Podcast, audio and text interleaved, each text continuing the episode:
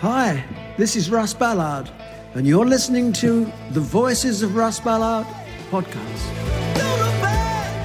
Well, hi again, everybody, and welcome to the Voices of Russ Ballard with myself, Ian.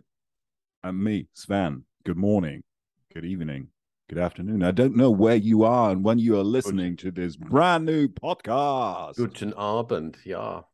Uh, well, it's good to see you again. It's a while since we've recorded the pod. We've had a kind of mini summer break, and Russ has been doing lots of stuff, been very busy, been in the studio, lots of stuff going on, uh, live stuff as well coming up, Sven, which is quite exciting, isn't it?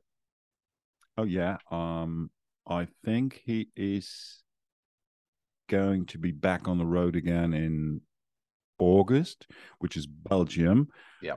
Don't get me wrong. Any any any listeners from Belgium, I really I love your country and everything is okay. I think you do have great beer and good sausages, but not far away, not far away that Russell will be back in Portugal. Yeah, and Russ is so um so popular in Portugal. I actually was uh, I live in Portugal, and I, I heard the advert for the gig on the radio yesterday. I actually record managed to record some of it, but I couldn't put it on the Facebook page. But never mind. So he's he's back on the road. Lots of exciting stuff. But we move forward because today I've been looking forward to this for a long time. We we're gonna we're gonna grow some platforms, shoulder pads, all the stuff. Let's get, go go back in time and talk to a a real glam rock icon. Some someone who was there can tell us a lot about what he did, a lot about what was going on around him. That that and and the thing is with our guest is he's still actually a young man because when when he had all those glam hits, he was very young compared to some of the, the you know the, the, the glam rock stars in the day who were probably I don't know mid twenties or whatever. Anyway, we're going to talk about that. Can I do the intro, Sven? Can I do that? Uh yes, please. Yes, please. Did, did you did you do some good research? Don't start with schoolgirl, as you just mentioned. He was very very young as he started his musical career. Some Argent tracks in it, I guess. No, no, no, no, no, no. We're okay. gonna say we're gonna say hello in more ways than one, of course. So listen, everybody. Today on the Voices of Russ Ballard podcast, we are looking after number one because our special guest is never afraid to let it rock. There's no need to tell him, as he was part of my teenage revolution that kept us off the streets. So come on, let's glam up, get back in the New York groove, and say a big hello to the one, the only Bob Bradbury. Bradbury. Hello. Woo. Nice intro. There's a few singles there. That was a good one, Ian. yeah, I could. You done pretty well there, yeah. I'm glad you liked it. Glad you liked it. Well, welcome. It's it's really good to to to have you on. And I know that the listeners can't see you, but we can. You're looking well. Everything's yeah. well with you. Yeah, yeah, yeah. So, well, where do we start? Really, I mean, uh, obviously, everybody's going to going to want to know uh, about yourself and and you know that that single New York groove might just come up in the conversation, but there's a lot more to Bob Bradbury and and Hello than New York Groove and Tell Him and and, and the hits. And one of the things I'm looking forward to doing, Bob, is is going through those singles, those Hello singles, um, because um, there's a lot of really good stuff there, some of which should have been a hit, in my opinion, and and some really really good singles which have stand the test of time. And we're going to be playing those as we go along the show, aren't we, Sven? Yes, we will. But let's start at the at the beginning. Usually, we ask our guests, and so so we do with you, Bob. A very simple thing to kick the things off. Um, do you come from a musical family? it's always interesting for us to know is there any musical background or was it just you one day waking up saying oh i'm going to be a glam rock star um it was me waking up basically going i, I don't know about a glam rock star but i just i wouldn't have been in a band you know and um i always listened to top of the pops and looked to ready steady go and all the old shows and sort of oh i'd love to do that and I used to draw pictures of like bands and make up a, a band name, you know, and just draw these big stacks as I suddenly learnt about wow, you know, they use amps and look how big they are. And Mhm. and I was always into it. Uh, my dad used to sing sometimes in a pub. It was about the only musical thing. And he used to sing Al Jolson's. Mammy, Mammy, the sun shines east, the sun shines west. I know where the sun shines best. Mammy. Really? Yeah, yeah. So, so how did you I- I learn? never So Um, sorry, sorry, always a delay. Always a delay on these lines. How did you learn your, your instrument instruments? I should say. Well, well, it was my sister's boyfriend at the time. I just wanted to play guitar, and I was saying I'd love to play guitar. And I had, uh, do you remember the old plastic Beatles guitars? They had four strings. Do Mhm. you remember them? I think so. Yeah. I had one of them, and I said, I, you know, I could play little like like melodies on it, but I didn't know what chords were all about and how you done them. Um, my sister's boyfriend, oh, I'll show some chords, but obviously it only had four strings, so uh, we had to tune it differently. And I learned on that, and then um, one day a friend of mine said, "Oh, look, there's a, a twelve, uh, a six-string guitar, acoustic guitar in the sweet shop, you know, and it's really cheap." I went, wow, okay. and I've still got it actually. Um, and it's actually a right mess, but I've got it. It's unplayable. I think it's over there, yeah. And um, and I went and bought it, and it, it was something like fifty p or whatever it was then. And um, this is it here. Oh wow. Well, let's take a Wow. picture of that and put that on the site. Yeah, that's great. That's, Okay. For, for all the listeners, uh, Bob Bob is just showing us his guitar. Yeah. What do you think of that? Sound rocky? that is rock and roll, yeah. This Eddie Ed, Eddie Cochran style, isn't it?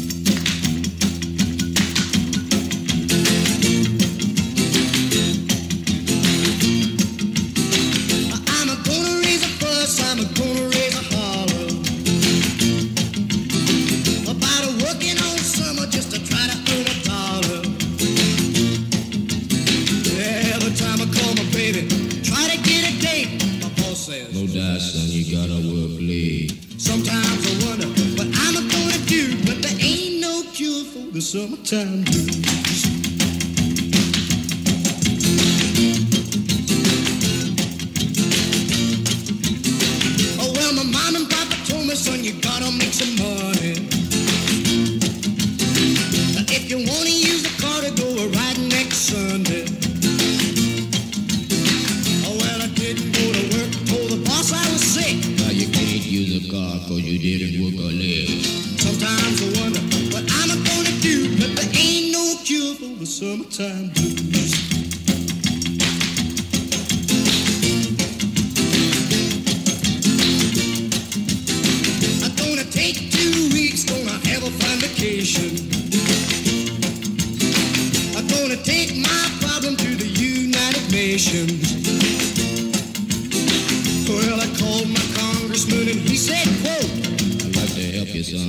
Son, you're too young to vote.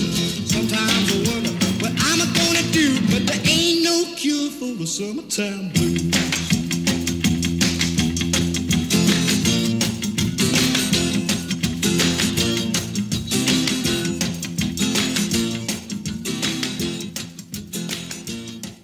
That was it. bit, yeah, yeah. that's my latest song. That one. Brilliant.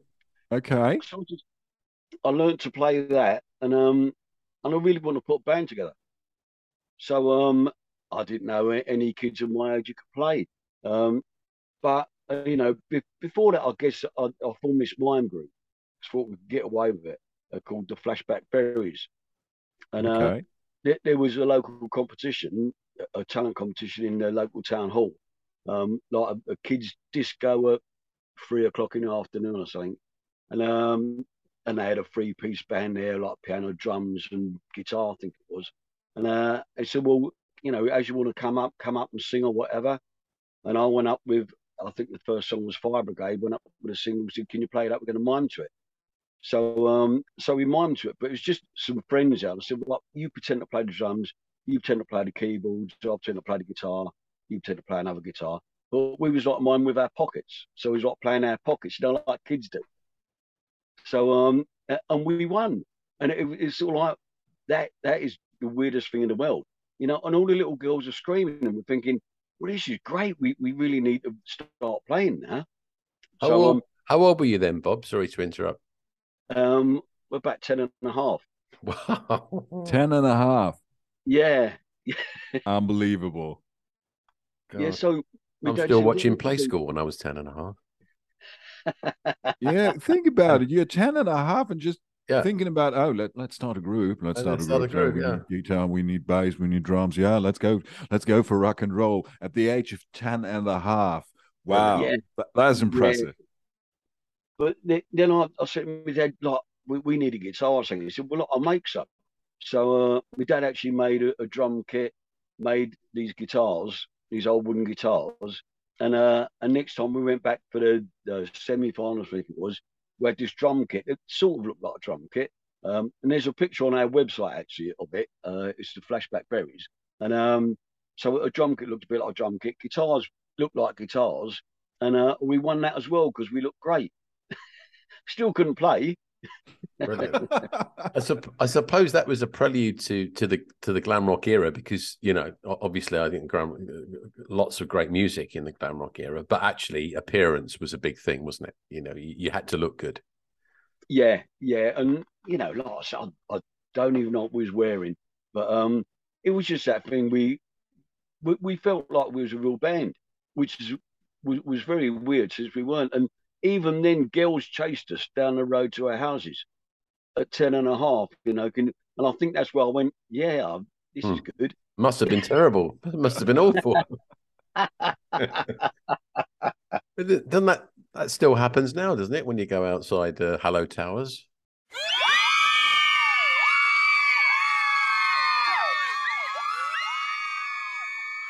yeah, all, all, all the time, all Yeah, the I- time, yeah. Yeah, yeah, I can understand that.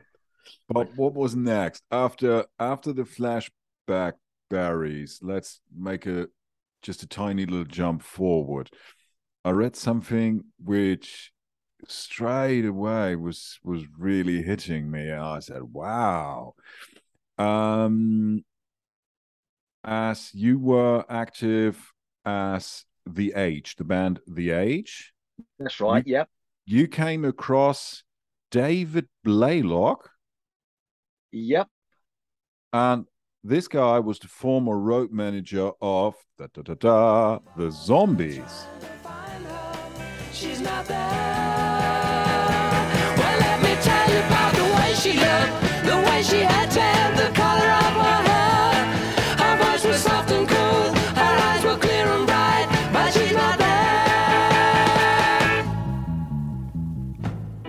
That is correct. You've An done your amazing story. Yeah, yeah.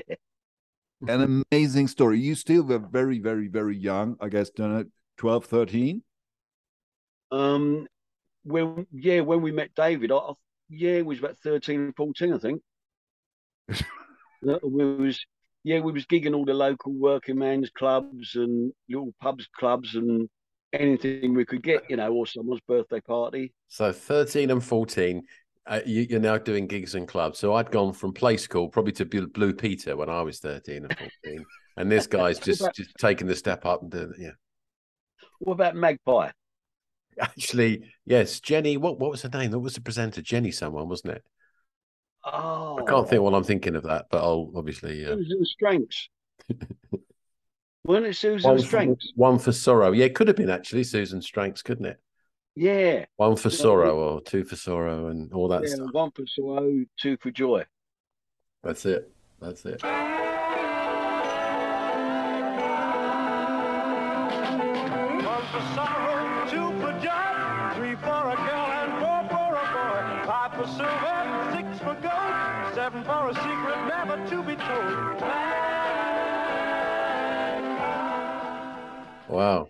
So, so you certainly learned how to you, what you stage presence, and and we'll come to it later on. And but you know, we've seen you at, at, a, at a private um, a private gig with Russ when you come on the stage and and completely nailed it. I remember saying to you when you came off the stage, you just nailed it. You're just like stage presence. And I suppose when you start learning how to go on stage at twelve or thirteen, it it, it comes naturally as as the years go by.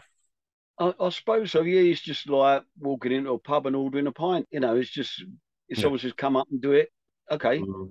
You know, and you just you could be sitting there having a drink, and next minute you know, you're on there playing or singing, singing or something, you know. So Yeah. um, it is just a normal thing. Yeah, it's very strange. What what records were you buying? So you were twelve and thirteen. You started to gig.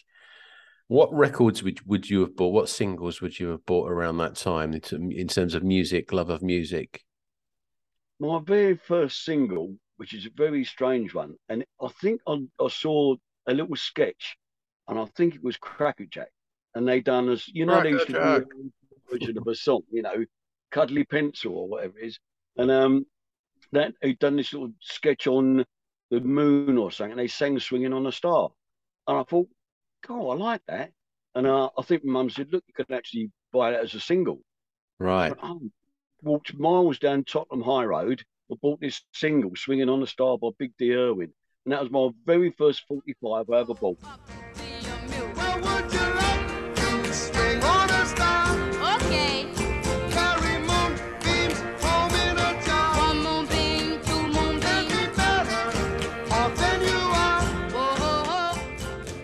And. Not very glammy, but it had star in the title. Right. yeah. Well, that's yeah. So, so I, I I think we want to. I, I I'm because I'm dying to ask you about about hello and and the early days of hello. So if we can just sorry, but we we uh and you know just to just to be in to, in total transparency. There you go. I'm putting on the screen the original single of of of New York Groove. But we, we're not going to talk about New York Groove yet because we've got lots of time to do that. But um, so how did Hello? Uh, To talk us through how Hello were formed, because obviously you were the front man and founder member with some other guys, but how that happens, and then and then we'll go on to talk about you know the singles and and how they came to pass. Okay, well, um, last I started with a mime band, and then I started to learn play guitar. Hmm. thought, well, I, I need another guitarist at least and a drummer. So I thought, well, and my mum said, oh, because my mum was a dinner lady uh, at school, and she said, my other dinner lady friend has got a son who wants to play, wants to play in a band. And this was like, he was 11 or something. And um, so I went round his house and I said, look, you know, do, do you want to uh, play bass guitar? He said, no, no. And I, I'd gone round there actually to speak to his brother because he could play bass guitar. And uh, I said, do you want to be in the band? And he went, no, no, no, because you're too young. Because if we was about 12, he was about 15. It was Chris up Ultravox, was his brother. Chris. Yeah, And uh, so I asked Chris to play bass. He went, no, no, no, I'm, I'm too old. But, you know, my, my brother will play. And he went, I don't want to play bass, I want to play drums. So I said, well, okay, look, you know, we'll get a drum kit from somewhere and we'll have a go. And, uh, and Keith was at school. And I, I said to Keith, you know, do you want to play guitar, be in a band? He went, nah, nah, that's, that, that's, that's a gay boys thing. That's a mamby-pamby thing. I don't want to be in a, pop- you know, silly pop group. right. So um, and, and this this went on forever. My other friend spoke to Keith and he went, "I'll give it a go, but I don't fancy it." So um, uh, an, another guy at school who was our first manager, Michael Raftery, he used to at the um, school break time. He used to play drums on the stage. I went up to him. And I went, "Look, I don't want you to play drums with our band, but could we nick your drum kit? Because we didn't have one and didn't have the money to buy one." So um, he said, Yeah, fine, what you're doing. I told him what the deal was. He went, I can get you to school hall to rehearse it. And, and not like the drums will be here. So went, Oh, that's fantastic. So I said to Keith, Look, there are Keith.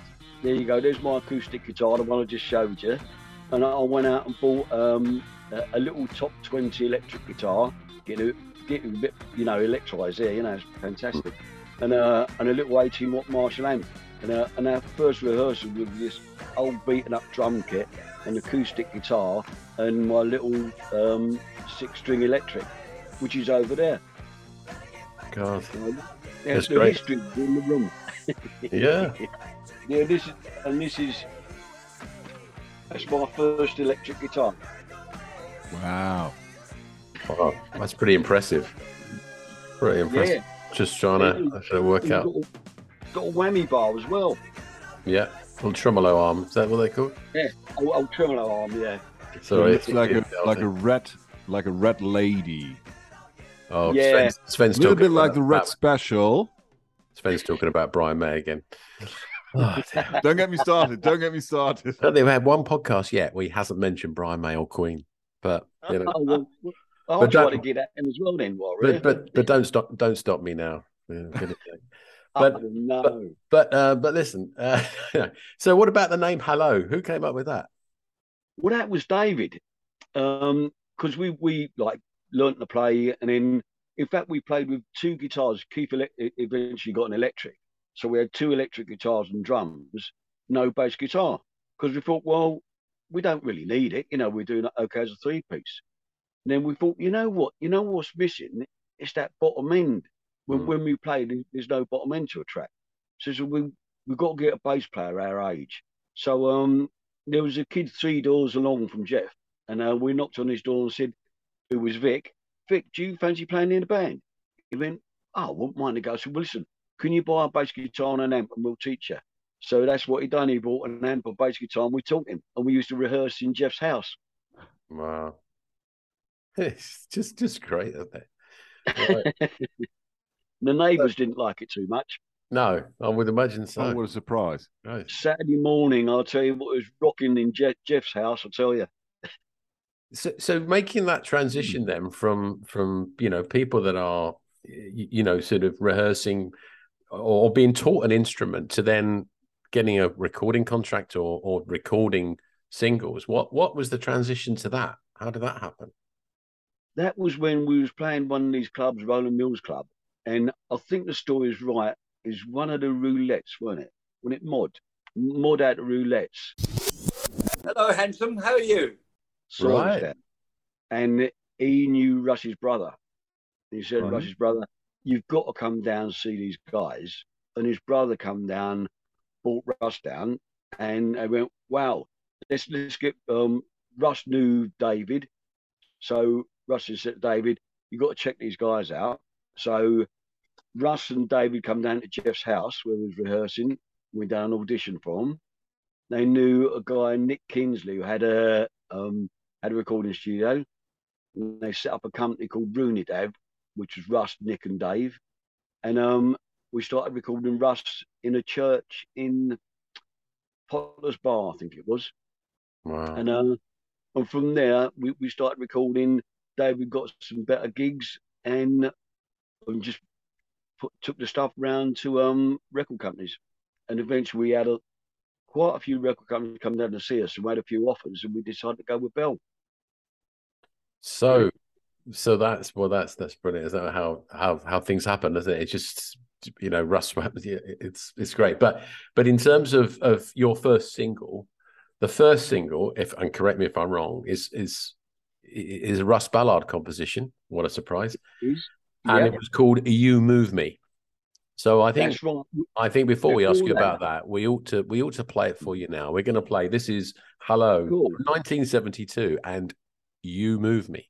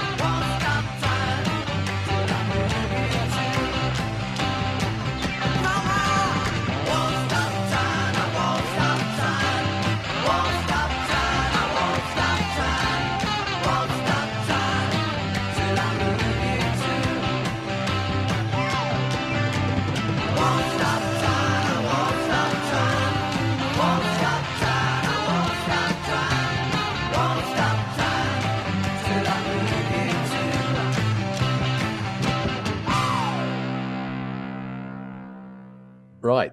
So, what do you what do you think of that? I, I give you my my when I first heard it, I thought to myself, this is Quo.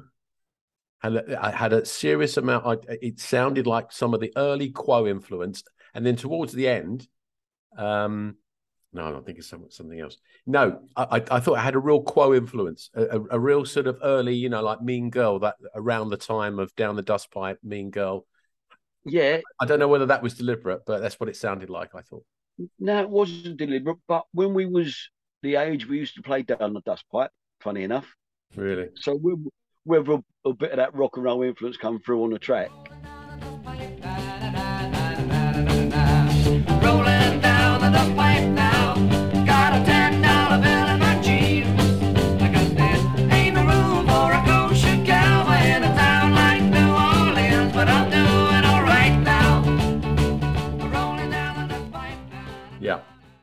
Okay. Well, and then, and then the first, because Sven, you said to me you thought that the first song that was recorded by Hello when we were talking about we were doing some research was was Come On. Oh, you and Come On was the second single. If I'm, oh, if it- Oh, yeah, but can't- but come on, I, I, I asked Russ, and funnily enough, Russ Yeah. told me nearly exactly the same story. So that um, he has seen you, and you started recording the first songs together, and you met up. I think the first time in in in your parents' house or in Jeff's house, Jeff's, Jeff's, parents' house. Yeah, yeah. And the first single you recorded with Russ was "Come On," which no, can't wasn't- let you go. Can't let you go was the very first song we recorded. Why did you not release Can't Let You Go? As we all know, it was a hit later Yeah. on. was it a B It- it side? Um, I, I actually think it's on a new album that's been released by Cherry Red, but I don't think it was ever released. No, And I, I, I can't remember why, but then all of a sudden, Russ wrote "You Move Me," and we went, "That's great, let's do that." And then "Come On" was the second single. Wow. That's not But weird. yeah, Wow. Yeah, yeah. The "Can't Let You Go" is on uh, some compilation album or box set, I think it was, and I hadn't heard it for years because obviously years ago there wasn't cassettes, was there? So we didn't have copies of anything. No. Yeah. No, no, no. And I heard it, it was like, God, I remember that. I, I still remember the studio, which is gone now. I think Sainsbury's in its place. But um, ah, it was great, great. It was very strange being in a, I think it was an eight-track studio, which was something different to us because we went to a studio when we was the age, little kids, and uh, there was three of us. It's before we had um, uh, Vic in the band, and we tuned our guitars to each other, so none of them was in concert. So we've gone in the studio and this guy's gone, oh, look at this cellulose cricket bat. Let me tune them up. So he's tuned our guitars up and I couldn't sing the songs because obviously month, month, day by day, month by month, the, tuning was going down. So he wasn't tuning it in proper concert. So when he tuned it up, I was going, I can't sing it. So it was absolutely abysmal, awful. Going back to Come On. Um, so again, good on Wikipedia, a second single. Uh, now that reminded me of Eddie Cochran. You know, when you got the guitar out a moment ago, and Yeah. then and then the chord changes, and then it's like Brown Sugar, the Rolling Stones, towards the end. And and this isn't Yeah. obviously another Russ song. Uh, Is that is that fair? Would you agree with that? Yeah, I think so. Yeah, um, I mean, I love the thing where it's got like the feedback guitar because that was unintentional, first of all, and because uh, Keith's whammy bar was a little bit rusty. There's a little twang in there, and that, that was unintentional. But I think it's great when it goes. Bing, Yeah, yeah. Well, it's a, it, you know, it's two minutes thirty. It's two minutes thirty. I think we should we should play it, Sven, don't you? So this is this is Hello in 1972, and come on. Great.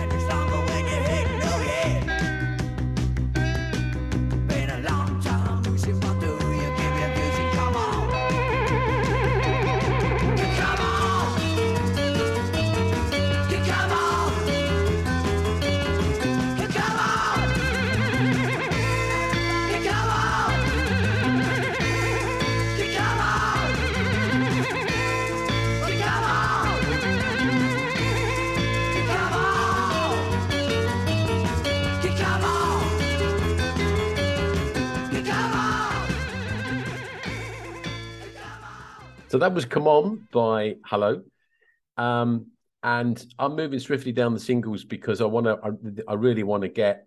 Well, I want to go through all of them really, but um, the research that I did. This is the next single, "Another School Day." So that was written by the band, including yourself, if I'm not mistaken. And all of a sudden, the influence of glam is there, is coming through in that song, and also the introduction of Mike Mike Leander to the team. So tell us a little bit about about that, Bob, if you would. Um, another school day. Well, funny enough, we recorded Dynamite before that, but we was always writing. You know, even as little kids, we was always writing songs, but couldn't afford to record them. Um, and that was probably a bit shit, to be quite honest. But you know, um, we suddenly said, "Well, look, we, we're doing Dynamite. Let, let's have our own song." You know, we've got a couple of ideas. Threw our ideas together, and um, and everyone said, "Look, let's record it and see how it turns out." So we done that, and we said, "Look, Mr. Chinn and Chap weren't very impressed when we said we don't want to do Dynamite. We've got our own song and we prefer it." Um, so we never got one of his songs again. Um, Mud had a big hit with Dynamite.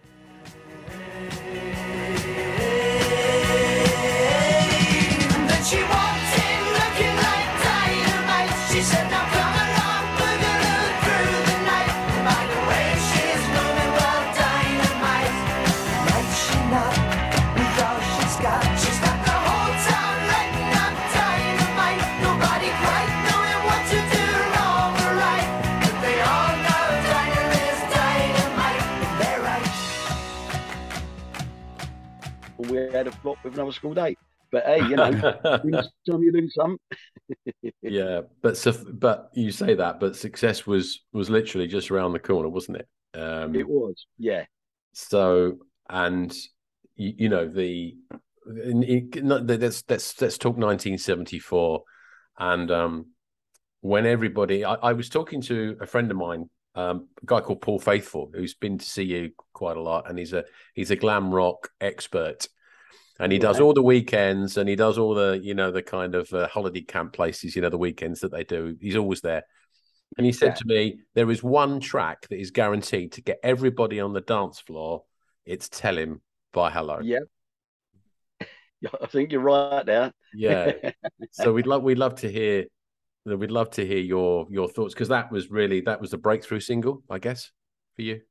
It was, yeah. Um, we, we didn't we didn't really want to start doing covers, to be quite honest. But um, it, it's just you know record companies and managers, you know that they must know the right thing to do.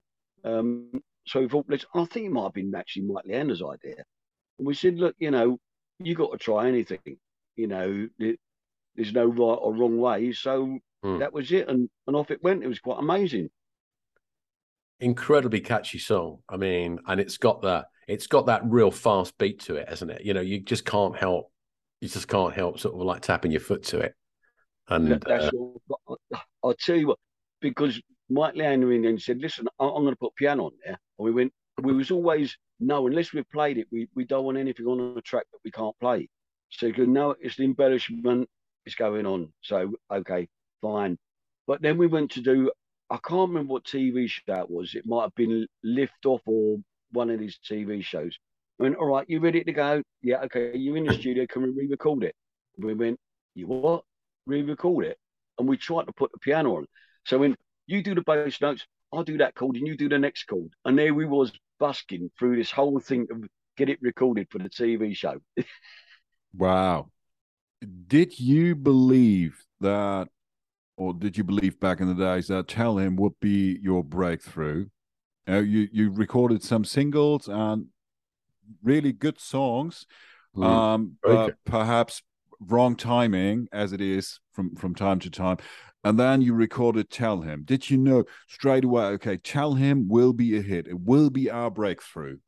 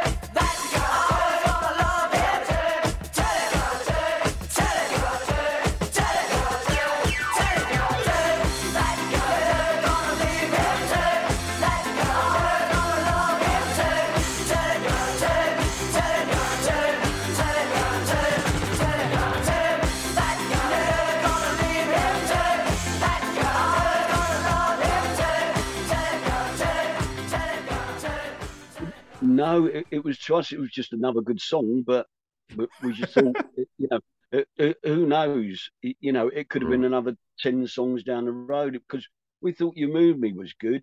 We thought "Come On" was really us, and really this is going to be the one. And it's and it got a bit of airplay, and we was just, I don't know, we was ahead of our time, as our drummer used to say. Uh, Would you would you say that Mike Leand- Mike Leander? I mean, for those who don't know, um, Mike Leander was uh, and uh, just just I remember seeing him on every you know glitter band or whatever single, and he was a but but he wrote a lot of songs as well, didn't he? Um, back in the day, as well as produce. Was he a great influence on you? Did you did, you welcome his input? he he was great. You actually learnt a lot from him. You know, um, lovely, lovely bloke, lovely bloke, really calm. Come up with some ideas, and you thought, really? You know, hand claps? You, you know, it was yeah, put hand claps, and we'll do a piano on that. Right, hiring a synthesizer. Let's do. We thought, well, this is madness. But you know, when you were sitting there listening to his instructions, it was wow, that is fantastic. Like double tracking, you know, and, and stacking harmonies up. And it was, you learn something new every time. And so when you went away to write a song, you knew what you could do. We could Yeah. stack a load of harmonies. We could put a harmonica on, you know, we put keyboards on. So, yeah, it was great. Learn a hell of a lot from Mike. Sven, I don't know whether in Germany you had the equivalent to Top of the Pops. Have you heard us heard us talk about the Top of the Pops in the UK? Um, but I'm just thinking for our German listeners, I don't know whether there's equivalent. Basically, it was like a chart show, which was legendary. I mean, it's probably mm-hmm. the follow on from from the Ready Steady Goes or whatever that Russ and the Roulettes were talking to us about. my dear uh, friend Ian, everybody all over the world knows Top of the Pops. It was in Germany as well. Each Okay, and everybody knows Top of the Pops, and you knew exactly if a band manages to be on Top of the Pops, they They're in the charts. Yeah. They really made it. So when you play, just for instance, when you play uh, New York Groove, a song sounds good. Yeah, New York Groove on Top of the Pops, you made it. You're on number one in several countries. So, so, so, guess what? The next question is going to be about uh, Top of the Pops, I think. Um, so, um, because I got some inside info about some interesting people that you met when you were performing on Top of the Pops. So, we'd love to hear any stories you've got. Uh, interest. Well, one of the interesting ones really was Robin Nash produced it, didn't he? You know, Robin Nash. Yeah. Well, we didn't know it was. So we, we were standing there on the stage, no instruments, no drum kit, nothing at all. And uh, we just stand on the stage and they're setting all the cameras up, and overcome this guy and says, "What are you doing?" Well, well, we're not doing anything. I ain't got any gear. So he said, "No, no, you should be rehearsing. Where's your equipment?" I went, "Don't know, mate." So we didn't know he was. Then all of a sudden, our, our, our roadie comes in. All our stuff's behind the wrong curtains. So he brings it all round. And we nearly never, ever got on top of the pops again because he thought we were right ignorant band members where we weren't. We was just being silly and didn't know who he was. But could have blown it. Was that was that with for Tell Him? Was that for for Tell Him or for? Uh... Must have, it must have been telling. Yeah. yeah, yeah. Okay. Okay. Yeah. And then we done, um, we used to do lift off a lot, you know, lift off with Ayshea. Ayshea. Yeah, yeah. Yeah, and that's that's the very first time I met David Bowie, and uh, that he was doing Starman.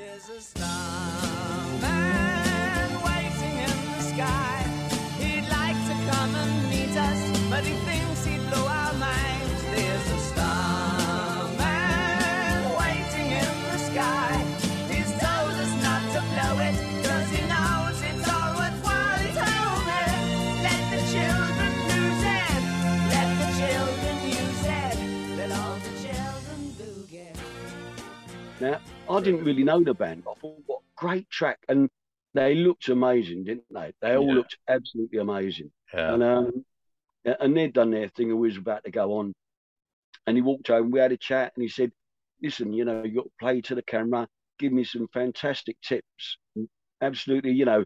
And that sticks in your head, something like that. Lovely bloke, lovely bloke. Yeah, from Beckenham, dear old David. Good, Yeah. old, good old South London boy. But uh, so obviously that that was the breakthrough, and and he, he- overnight you're well, well stars, I suppose, o- o- overnight. Um, Mm-hmm. But I think that the follow up, if I'm not mistaken, the follow up to Tell Him uh, was a song called Games Up, uh, which was Okay. written, which I it says is written by Shepherd, Springate, and Sego. Now I'm presuming is that Gerry Shepherd of the Glitter Band, It Certainly is. Yep. Right? Okay, And because it's uh, Springate, the bass because that I'll tell you what that is a that is another brilliant single. I don't know whether you've did did you get a chance to hear it, Sven? Games Uh, yes, of course. yeah. Yes, of course. So, and I, because I know we always argue which ones we like the best. So, you know, hopefully there won't be any arguments today. Well, not arguments, discussions. Uh, Is that fair, Sven? Well, we will never ever have arguments. You know, I I still say, okay, this particular song is five percent better than your choice. Uh, End of the story. always five percent. It's never going to be six, is it? Never no, gonna- it's five percent better, No, and, and and it's better. I mean, you like games up, yeah. What about um, Bend Me, Shape Me?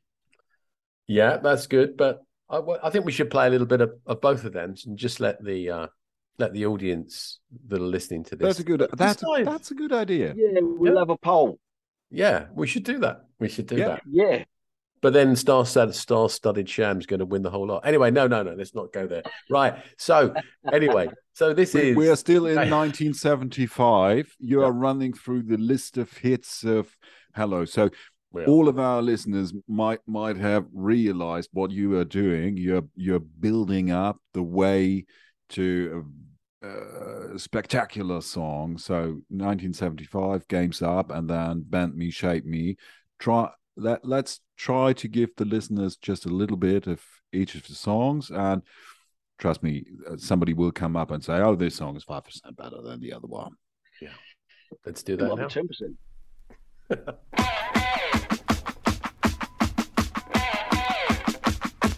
Time's up.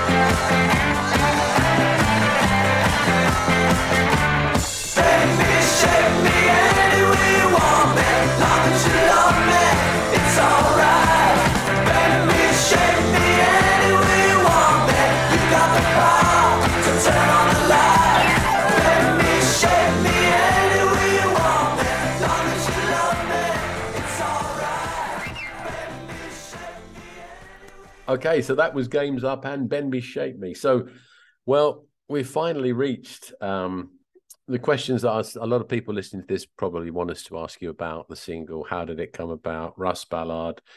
You know, it's New York Groove time. So, you, you know, it is it is the song, isn't it? Really, and so we'd love to hear any recollections, anything you want to share with us all about that song, how it was recorded, etc. And of course, the Um, interaction with with with Russ and how did it start? We know that Russ wrote the song on a flight back to UK from New York Yeah. in five or six minutes. On Concorde, as you do, Yeah, as as one does. Plenty of champagne. Yeah. Um, yeah, he, he he just um, I think he actually just sent us a reel to reel tape and said, "What'd you think of that?" And um, he said, "Yeah, yeah, it sounds good." And he come in the studio, and we just threw up some ideas around, and um, and then we just decided what we'd do is put hand claps on, and we went, "It needs to be a bit beefier." So I think it was the engineer went, "Hang on, hang on," and he brought a door into the recording booth. This big door. He said, "We big platforms on." and that where where the stomp come from. We all stood on this door. They mic'd the door up. We all stomped on it, uh, and that was to me what made the song something different. Yeah, it did. It's got that. It's got that beat, and even when, and even when you play it on stage, you you can almost feel that coming through, can't you? Yeah, you can. Yeah, we Yeah. was going to use samples of that, um, but we didn't think it was quite right. We just thought it was a bit cheating, so we didn't. Sure. there you go, audience. That's that's in these days of lip syncs and miming and God knows what. That's proper musicians talking and playing live. There, there you go. Um, so um, yeah, I mean, it was it was less than three minutes. Um, it you know, it's it's it's got some great and and it stood the test of time, hasn't it? In terms of the lyrics, I mean, obviously, Kiss famously rewrote some of the "God Gave Rock and Roll to You" to get rid of you know Cliff Richard's "Please Don't Tease" and other stuff to bring it up, up to date. Well, you know, we could debate that Yeah. all day long, but this doesn't need any rewriting of the lyrics. The lyrics are still as relevant today. Um, and in actual fact, you won't believe this. This morning on Facebook came up uh, Emmanuel, our good friend who is Russ's promoter in Portugal, posted. I don't know whether you saw it, Sven. Posted a little like New York groove being used in a new film. Um, and I can't remember the name of the film, but uh, but he it, was just like you know right up to date today this morning, you know, hours before we're talking to you. So the you know, uh, uh, in, I I think the version they're using is the um uh is the the Kiss version. Ah, Um, God damn it!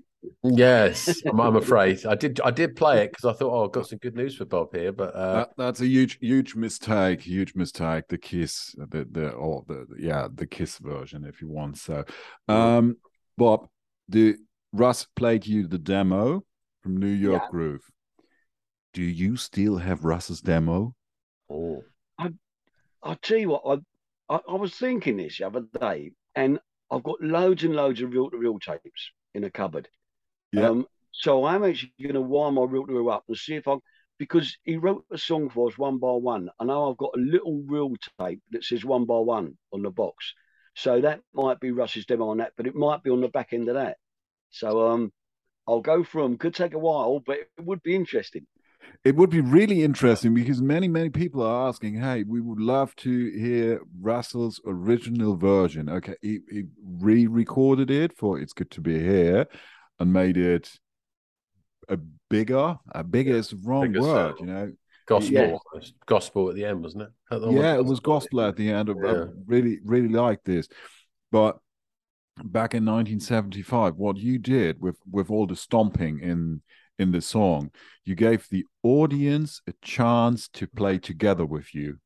That's right. Yeah. I think that's Good that's shout. Good that's the shout. key. That's the key with this song. So the audience could make music together with you. That was amazing back in the days. Yeah, yeah, and it used to be quite noisy. Sometimes see some balconies bouncing up and down. That was a little bit scary. and everybody, I'm back. You know, I'm back, and then everybody goes, Back in the What? New York groove. "Oh Yeah. dear." So what?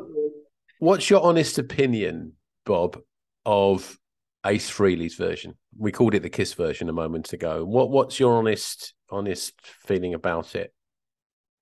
Well, it's not far off of ours, really, is it? No, I, no, it's not. I, didn't, I didn't think there was much difference, really. Did you? No. I just, Y- You no, know, you're right. You're right. Actually, there's not. It's not a huge difference. It's probably yeah. He's he's just literally. It's He hasn't super changed too much around, is he? It's very similar. Yeah, yeah, yeah. Yeah. Yeah, I don't.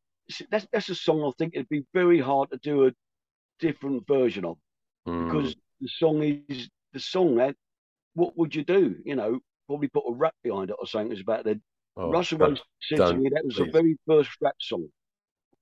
Right. here I am again in the city. You, you know, and it's a, I wrote the very first rap song, and perhaps he's right there. Brilliant, brilliant. Well, I don't know about you, Sven. I don't actually want to leave this talk, this subject talking about this song, but I suppose we're going to have to, aren't we, really, unless there's Oh, any. well, other... un- I'll tell you what. unfortunately, we have to. We could talk about New York Groove and how. I've got to say one more thing. One more thing about Yeah. the group Please. is that we wanted to release it in New York. Yeah, in America, not not Hope. Record company said you can't do that. You can't release it in America. We said, Why? What, what exactly? Why can't? No, it's not the done thing. You can't sing about America in America. So it never got released. Never saw the light of day in America. Oh, Can you believe it? I would have been unique. If anything, that was a reason to do it. Actually, Yeah, It- And it would have because been a would have been big unique. hit in, in the States. It really would have been a big hit in the States if there course was it would. any chance for you to release this damn single in New York. Would have been great. Record company wouldn't do it. Couldn't be, we couldn't believe it either. Right, And and they would never probably- ever tell you why. They just said no. It won't and work. that's probably and that's probably what gave what what gave the Kiss version uh, a real a real boost because Boost. because the the American public hadn't heard it before, and Yeah. So probably. Yeah, so had they heard it, it wouldn't have become such a bigger hit for Ace Frehley. That's They right. got But they got got one- airplay. The Kiss version got airplay back in the days because Yeah. it was very simple for Ace Frehley back then. Yeah. Um, in the top era, okay, release this as a single in the states, of course. So they really had an advantage. Most I definitely. believe that Ace Frehley's um, New York Groove would have would have never have done so good in the uh, in the charts if the Hello version would have been released some years earlier. Yeah, That's right, because it's not like I say, it's not a lot different, really. Not a lot different to go. Oh, I prefer that version. I, I can't hear a lot of difference, really. no, no, no.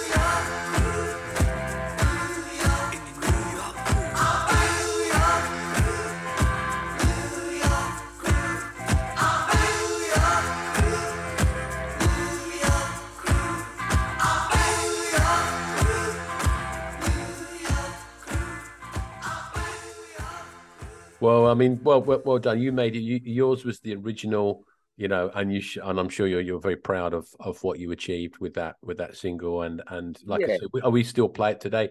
Um, I I I still play play the song all the time. It's on you know a lot of my playlists and Uh, you like know that. what? You know what? In Germany, so I, I am from Germany. Everybody might hear. Are it. you? Are you really? People say I am from Germany. Yes, Yeah. yes, I can Oh. speak with very much accent if you like. no, we prefer your South London accent. okay, Thanks. so Yeah, here, New York here in Groove was in Germany, it, pardon, New York Groove was in the uh, charts in Germany for six months, wasn't it? your Wow. New York groove is played in Germany each and every day in I don't know on 100 different radio stations. The radio station I I prefer to hear here is playing New York groove each and every day. And you know what? When this when it's so funny, it's a thing between my wife and me. So if New York groove is on the radio, of course we are we are stomping like Yeah. like the audience did, and then we say, just just in direction to Russell, ka-ching. yes. Every, every time New York Groove starts, one of us says, "Oh, dun dun dun dun dun, ka-ching." And I and I think it's been used for so many for, for a lot of commercial reasons. I mean, Russ has been telling us stuff. I think it was even a, a New York waterfront development or something. You, you used it or asked for It's a permission. brilliant song. Yeah. It So on the Grand Theft Auto, the computer game, wasn't it? was it? Oh yeah, yeah. Liberty Rock Radio, yeah. I only bought Yeah. the game for tuning into that. Brilliant.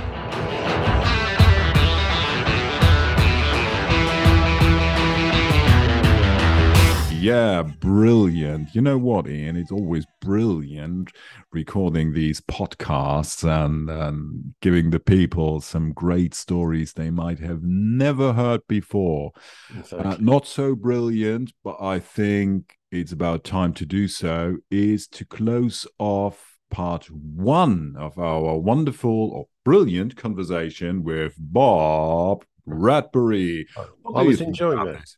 Well, I think we have to because we don't. We want to try and spread the love over the over the two over the two posts. But um, I think that uh, it seems a shame to close it there. But we're going to have to. At least we we left on extremely high note with um with a bit of New York groove. But uh, we got some fun to come in part two, listeners. We've got uh, what Bob did after Hello. We've got uh, the Boomtown Rats, which involved Bob heavily. We've got Glam Rock All Stars. We've got all sorts of stuff, plus some fun with Bob at the end, haven't we, Sven? Oh yes, oh yes. It will be. Br- uh, people will love it. I mean, we loved the conversation with him, and um, yeah, part two will be full of surprises again. I think so. Yeah. Yep, it, it, it will. But before we go, I'd like to mention, if that's all right with you, Sven, I'd like to mention a band called Fugitive. Uh, some of them, if you've been on the Voices of Russ Ballard group page, if you've been on the Facebook page, you'll know that uh, a wonderful rock star name. Can, do you want to say the name? Say the name for me, Sven, will you? The one and only Michael Angel. That that What that name. that name's definitely got wings, hasn't it? You, you know, and uh, I would say with that name, um, you must have been raised on rock. Exactly. And so there's a long story which we're not going to go through now because they're going to be coming on the podcast soon to to tell us more about how they met Russ, how Russ reacted to them on social media, how he felt that you know, Russ could do a lot for them and vice versa. It's a fantastic story, but more to the point, they've been doing some great music together, and Russ has been involved in in writing and rewriting a song called, mm. funnily enough, as Sven just said, Raised on Rock. So I think as a tiny, tiny little preview to what's coming in a future podcast. Before we go, Sven, can we play Raised on Rock by Fugitive? Oh yes, please. Just- just Let's do say so. This is Fugitive, raised on rock, the song it- Russ fell in love with. Indeed. And before we go, we're just going to say goodbye from me, Ian. And from me, Sven, enjoy Raised on Rock. And we look forward seeing all of you in part two with our fantastic Bob Bradbury. Woo! Raised on